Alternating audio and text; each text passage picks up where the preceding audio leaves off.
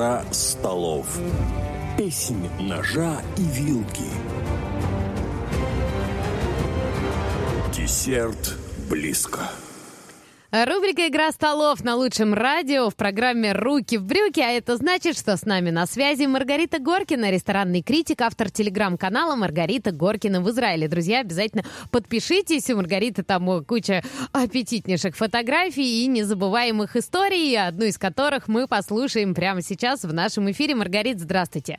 Здравствуйте. Здравствуйте. Ну, вы мне тут по секрету за эфиром рассказали, что вы у нас ездили на юг. Да, в пустыню, в Негев, ой, не в Негев, а в Мецперамон, а, за персидами. Персид, конечно, мы не видели, потому что небо тучами заволокло. Успели немного звезд понаблюдать, в общем, но зато я узнала, возвращаясь к разговору предыдущей программы, что сервис в Израиле есть даже в пустыне. Там был ресторан в пустыне, и было все прекрасно. Палатки с кондиционерами, ну, в общем, как-то вот так. Как-то, видимо, у меня какое-то особое везение. А, на самом деле, что действительно потрясло в этой поездке, мы же с вами про гастрономию сейчас, а не про звезды, да? Ну что да. Вот как бы совершенно среди камней, песка и вот этого прочего, и кустиков, да, которые даже осликам, наверное, мало будут для поесть, какие-то стоят едальни.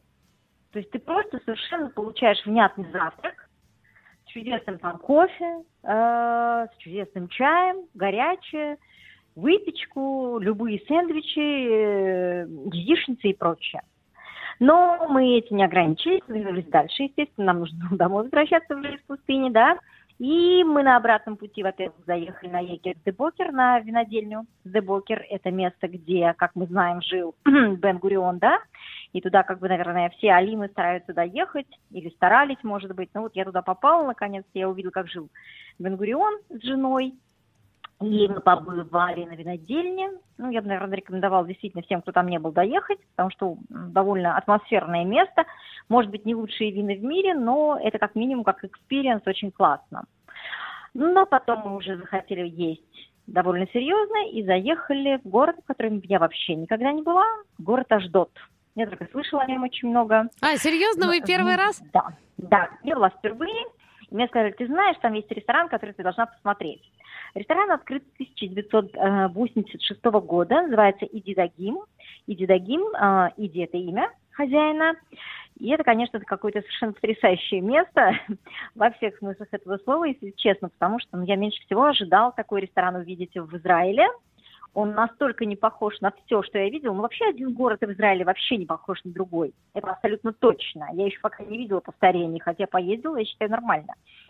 Но здесь как бы ты заходишь, ну, я даже не знаю, как это сказать. Ну, представить себе, что 86 год, и уже ресторан полностью оборудованный, там, я не знаю, столами, э, с белыми скатертями, э, который так, э, такой триггер, в общем-то, для всех, и для вновь приезжающих сюда, и для ватиким, э, да, и заканчивая там, я не знаю, морской тематикой, которая проявлена как в баллонах для аквалангов, так и в морских рулях. И вот, вот все-все-все вокруг морской тематики. Ресторан рыбный, а, и в нем есть рыба и морепродукты, и два жалких блюда из мяса, которые, конечно, брать там не надо.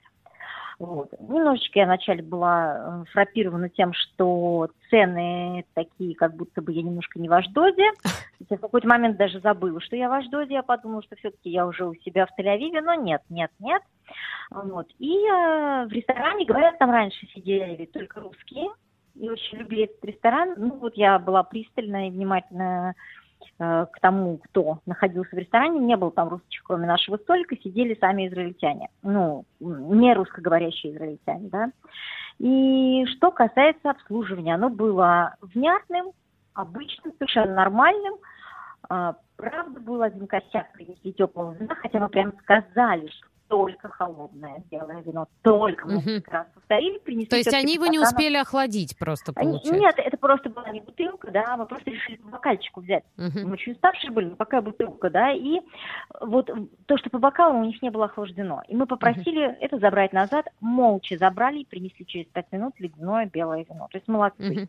Что касается рыбы, все было очень достойно приготовлено.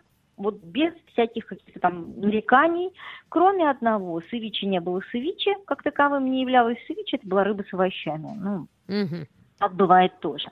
Но все, что касается просто рыбы, начиная там от лаврака, заканчивая соломоном, был прекрасно.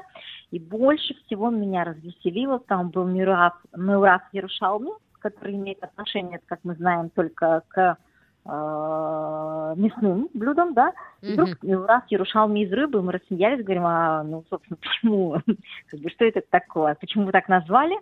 Нам объяснили, что мы э, используем те же специи, что у меня в раз Ярушалми используют для мяса, окей, для субпродуктов.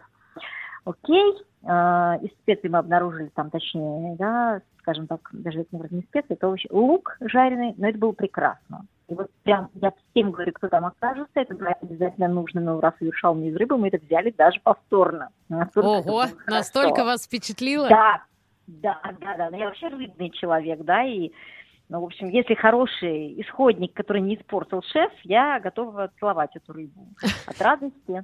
Вот. И мне было, в общем, все прекрасно и хорошо.